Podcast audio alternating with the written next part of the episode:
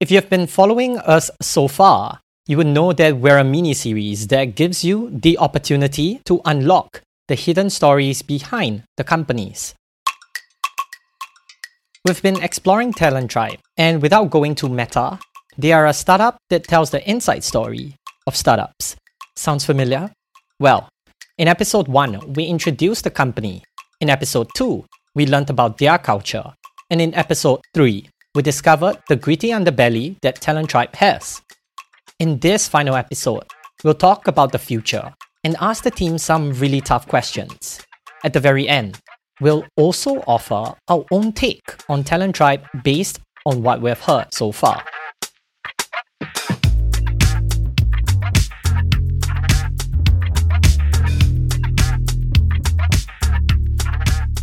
We started our morning with a bang. I feel like so this has been a theme in my life recently, but I feel like I've been very focused on like the parts that I want to learn and grow in, not so much the parts that I already am. This is Sharon, the co founder of Talent Tribe, responding to our question What type of leader do they think they are? I know, it's a little too early in the morning, but the founders did mention before that they do wake up early. So, back to the answer. Because Steph, who is the other co founder of Talent Tribe, stepped in to save Sharon at this moment. So this is actually a question that I can answer pretty easily. I think what I'm good at and what I want to double down on currently, um, I feel like I'm already pretty good at mentoring people one on one. So if there are people that I'm working very closely with, uh, within the first week or second week, I'm already able to have you know, different pieces in my head about what is the strength of this person, what's the next areas that they need to grow towards, what's their career path, and how can we actually chart them towards that career path. If what they're trying to get to is beyond me, who can I actually connect them with, etc., and what's the next muscles that I should be getting them to grow. So all of this are already very natural to me. And everyone, like I tell them in their one-on-ones, everyone's like RPG character in my head, you know, with their own respective attributes. So while Steph is the type of leader that maxes out her team's stats, Sharon is the one who crafts an environment through autonomy. I think for me, I believe a lot in autonomy. So I believe that if you bring in the right people, you give them the right environment, uh, give them the trust, like trust them to do the right thing, and give them the freedom and flexibility to experiment and try different things. And when they do that, they have ownership. And when they take ownership, that's when they really feel vested in what they're working on. So I think that's one core belief that I have that comes out in the style, working style, leadership style. It was interesting to hear their leadership styles at the present time, but we did promise you that we would talk about the future. In terms of areas that I honestly, honestly want to grow in as a leader, so I have a 30 before 30 list, so 30 things to get done before I turn 30. One of the things I wanted is be able to articulate my thoughts more clearly and speak with gravitas. So what this means is right now I'm really trying to speak up and just articulate as much as possible, but sometimes it can come off as rambling. And I think that's very normal for a lot of people. But when I watch people, leaders that I really look up to, they are able to just take the pause, take their own time. Think about it for, you know, a good like three to five seconds, 10 seconds, and be able to give very succinct and concrete answers, answers that really deliver impact on the point. And that is really something that I look up to. Because if you can convey your message in fewer words, but it gets the impact across, it stays in people's heads longer. Why not? So that's one thing that I really want. Um, I think the second thing is beyond people management. So as a leader, being able to have a strategic vision and being able to zoom up and have a good vision or lens of how I'm going to bring that company or the rest of the team forward even stronger. So the parts that I've been thinking a lot about, and I feel like it's a recurring theme that comes back. so I think it's two core areas. The first area is visioning. So I feel that the best leaders, they're able to influence you and help you see the vision they have in their mind very, very clearly. And more importantly, how you see your own future in that bigger picture vision. So they feel extremely bought into your vision because they see how themselves, they see how you, they see how everybody around them would all elevate and get uplifted as they achieve this vision. And I think helping people to gain clarity over that is something that I want to get better at. And the second one is storytelling. So, this is something that I've uh, learned recently also from a mentor. A lot of us live life as a stream of actions, as clearing things off a to do list.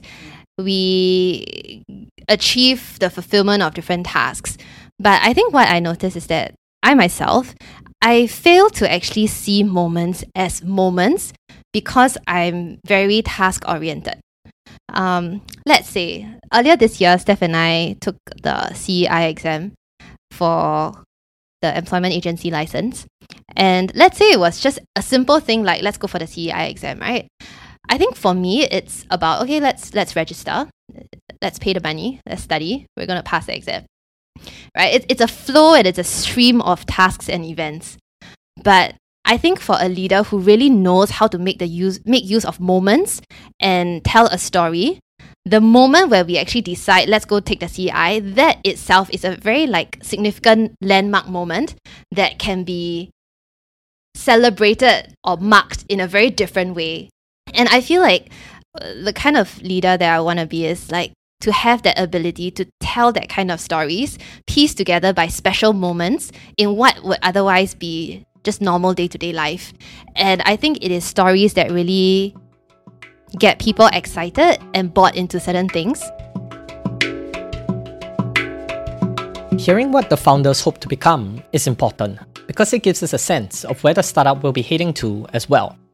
However, what Steph and Sharon shared was worrying. Because telling stories and having clarity of thought can make or break a startup. No one likes a startup without a story. And if there's no clarity, it would be an even bigger mess than what it already is. So, hearing that it's something that the founders want and possibly need to improve on sounds a little like a red flag that should matter to the employees, right? So, we wanted to investigate to what extent did Steph and Sharon needed to grow we shared what we learned to Vera first, who works with Steph on a day to day basis in product management and design. So, actually, Steph and I talked about this before in our one to one sessions about what she was working towards as a leader and what I was working towards as a core member of the team. And we agreed that being able to see yourself from another person's perspective is so important because if I didn't tell her that I felt that the way she spoke was so coherent and so um, well thought out, so intentional, she wouldn't have seen it herself. So to her, she she is still struggling and she is still working on these things. But when I, as a third party, mention um, talks about this to her, she is able to take a step back and actually see how far she has come and how different she has been and how much she has learned. So for me, I do think that both Sharon and Steph, when I listen to them talk, inside I'm just thinking, oh man, I'll never be able to speak like this. Like my brain will never work fast enough to be able to be coherent and to be able to say everything without ums and ahs and everything along the way. So that is something I think I really want to learn from them. This came to us as a surprise because Vera actually thinks that Steph is already incredibly clear. So, we spoke to Rizwan, who works with Sharon on a day to day basis in growth marketing. And what this led to was a conversation where we asked Rizwan the toughest question yet. Okay, so Rizwan, yeah, I'm just gonna ask you a really tough question. What are some of the challenges of working with your founder? They have high standards. Uh, they have really high standards for myself, for Vera, for my for whoever, for any other intern that comes that walks through our doors. It it puts that pressure on you because you know you have that expectation of how well you need to perform. You need you know exactly how well you need to perform, and uh, it will take uh, quite a fair bit out of you to be able to hit those standards. At first, we thought we were onto something something that Vera felt uncomfortable to say, and something that the founders didn't know that they were doing. But at the same time, one thing I truly appreciate about them setting these high standards, uh, whether for myself or for anybody else, is that it drives us to become better. One thing that I've experienced is the standards that uh, Sharon and Stephanie have put in place for the work that I push out. Although it may not be so obvious, I know for a fact that compared to last time versus where I am right now, those high standards have really helped to drive uh, improvements in the way I work, in the work that I put out, and just in general who I am nowadays. You know, because it's those standards that have made me a better marketer.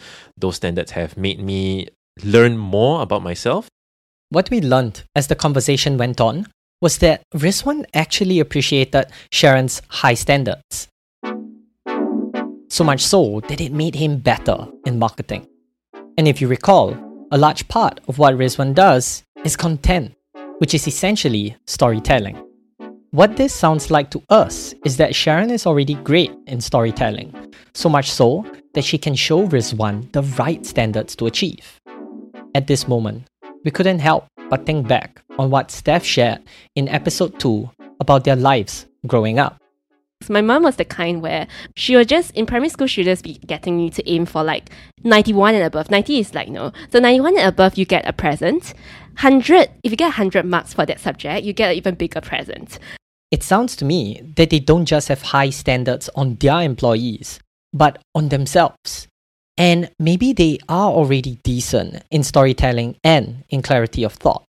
We also noticed that both Vera and Rizwan holds the founders in pretty high regard. And what we realized is that they feel this way because the founders invest a lot of time in them to help them grow. Here's Rizwan giving us a snippet of what that investment looks like. So they're really, really good at giving constructive feedback. So, you know, if something you do is not up to par, if a piece of work that you push out is it, it just doesn't meet the standard somehow, they will tell you that it's good or not good or whatever, and then they'll tell you why. And why is not it will not boil down to like one or two sentences. Sometimes it can be a few it can be a voice recording that lasts a few minutes. Sometimes it can be a voice recording that lasts half an hour. Sometimes it can be a very long telegram message. But the idea here is not to make you feel bad about the work that you do. That's not the that's not the goal of this. The goal of this is uh, to help you understand why this doesn't meet standards, whatever standards they have in place, and how you can improve. Where specifically should you improve? And that's great because then the, the feedback becomes actionable. You know exactly what needs to be done and you know the steps that need to be taken so that in the future, you don't make those same mistakes again. We were curious about the implications of overinvesting in their employees. I mean, a half an hour recording pretty much sounds like a podcast episode, right? I'm not sure if any boss out there would make a podcast episode just to share what their employees can improve on. What we were curious about is with that much time invested, what happens when someone leaves? To us, it sounds like it might erupt into a shouting match of ungratefulness. So we asked Steph and Sharon, what happens if someone really leaves in Talent Tribe? So we have an example of somebody who was really great. He was our first developer and he raised to us, you know, as we started to expand and get more developers, um, at that moment, he also raised to us that he was trying to look for uh, another job and he wanted to quit. And when we actually delved into the reason why, he was sharing about his aspirations of becoming this really good back-end engineer. Um, you know, just focus on all the back-end things, and he actually wants to move up the path to become the head of back-end. And when we looked at where we are now, down to where we would be in the next two years, we did not see ourselves requiring so much of a back end. We needed someone who was more of a generalist, you know, a full stack who do more of all of these things. So honestly, even though it was very painful and we tried to see how we could make it work, in the end we actually made the decision to let him leave. Yeah, and uh, I, I, I like to tell people that the moment they think about leaving, please tell me because I, I don't want to know when you've already decided because then what's there to say? But at the same time, if I look at someone else and the reasons they are leaving is actually something that, you know, easily just by talking it out, working it through, or even just like maybe you haven't seen things as far a lens as, you know, we have. If it's just things like this, and it's, they're somebody worth fighting to keep, that's something that we'll do. We'll fight to keep them.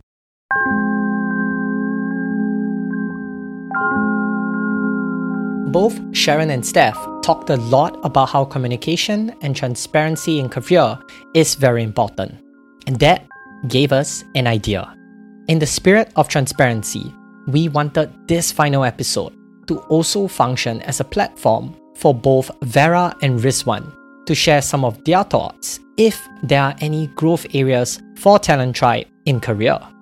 I'd say being a bit more willing to go into that mode where we are going to dive into something that doesn't necessarily have a lot of information to back up uh, our hypothesis, our theories, and go into that data, that information obtaining mode. So, what I mean is, if we want to explore a new channel, a new idea, we need to have a lot of data to support that. So, meaning like we need to have perhaps 60, 70% of that data even to support this idea before we actually execute on that idea. You know because in some cases it's either hard to obtain that information it just takes too long or it's expensive to get that information. And in those cases what i would love to do ideally is go into a mode where you know we are the ones now gathering that information. We build that understanding for ourselves you know yes we are working with less information to back up our theory and all that but let's actually try let's actually sure we need to plan out how we're going to try this but let's actually give this a shot and then we'll see from there does this have potential or does it not have potential? Sure, it may not have had the data before to back it up, but thankfully, because we tried this, now we know for sure that this doesn't work or this works. Yeah. I think one of the areas that we can definitely work on um, going forward is the things that we are leaving out as we are moving so fast. So, because um, everyone knows that in a startup, it is very fast moving, your things get shipped really quickly and there isn't really a lot of breathing room to really sit down and think about the features or the products that you have shipped out and you are working on. And because of this, I do feel that I'm not sure whether um, certain decisions made for the product or for the design is because of some um, concrete data that we had in the past or any sort of testing that we are doing because at the speed that we're moving there is hardly any space or any time or any or even the headspace to think about um, testing or more robust testing or more analytics that are product specific. So I think that's something that we can improve on so that we know that any decisions that we make going forward and any choices that we make also are anchored in a way in more concrete data and more concrete testing and learnings that we can get from users. we thought it was interesting that Rizwan essentially asked to act on less data, but Vera to act on more. After Vera and Rizwan shared how they really feel, we ended our excursion into the Talent Tribe office. As we re listened to all the audio files, we thought it was important to share our opinions on Talent Tribe. We think that they're most definitely not a perfect company to enter for everyone, but could be if you're into two things. Number one, ownership to make a huge impact in a company. And this comes with all the bells and whistles like you would expect, such as multiple projects or challenging assignments. Number two, if you appreciate the career industry and want to drive the evolution of how job seekers interact with companies and vice versa. Then, maybe it is for you. But you would most definitely dislike your experience working in Talent Tribe if you dislike dancing in the rain of ambiguity. And that's fine, because ambiguity is hard. When we started in episode 1, Sharon ended off with a very grim image on what ambiguity can look like to a founder a deep feeling of uncertainty that haunts her for countless of moments. I was reading about the wisdom of uncertainty recently, and the whole concept is that it is only in the unknown that there's room for uncertain moments that can really change your life, right? And when you are basically prepared, when you are always alert and you're always ready to capture whatever opportunity arises from the uncertainty, that's when you can really turn like whatever problems into an opportunity and you can really come out stronger from there. And being able to live with uncertainty is the way to actually then blossom into the outcomes that, that you envision. We've spent a long time deciphering what Talent Tribe really is, but we didn't want to make our opinion of them by ourselves, which is why we wanted to include you, the listeners, wherever you might be, to give us your honest opinion through the link in the podcast description below. Because our impression don't matter as much as what everyone else thinks. So, what do you think?